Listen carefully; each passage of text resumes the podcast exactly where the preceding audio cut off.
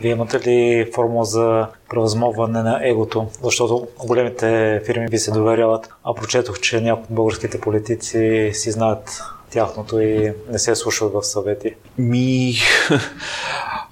Това може би не е въпрос към мен, може би е въпрос към самите политици, защо не се слушат. Аз го давам като пример. Факт е, че има една такава българска черта. Аз, щом съм израснал от, от нищото и сега съм много известен и ме дават по телевизора, това означава, че мога сам всичко да направя, което е гибелно направо. Има го и в някои български бизнесмени. Как да се преодолее? Най-вероятно трябва да минат няколко цикъла, да се види, че тези политици, бизнесмени изобщо тези хора, които си повярвали прекалено много и не слушат чужди съвети, постепенно изчезват и хората ги забравят. За мен лично е необяснимо, защото ти си взимаш консултант, плащаш му ни пари, след това не му слушаш съветите. Аз като плащам на някой, искам да му чуя съветите, защото очевидно е по-добър с това, което прави. Иначе аз няма да съм го взел.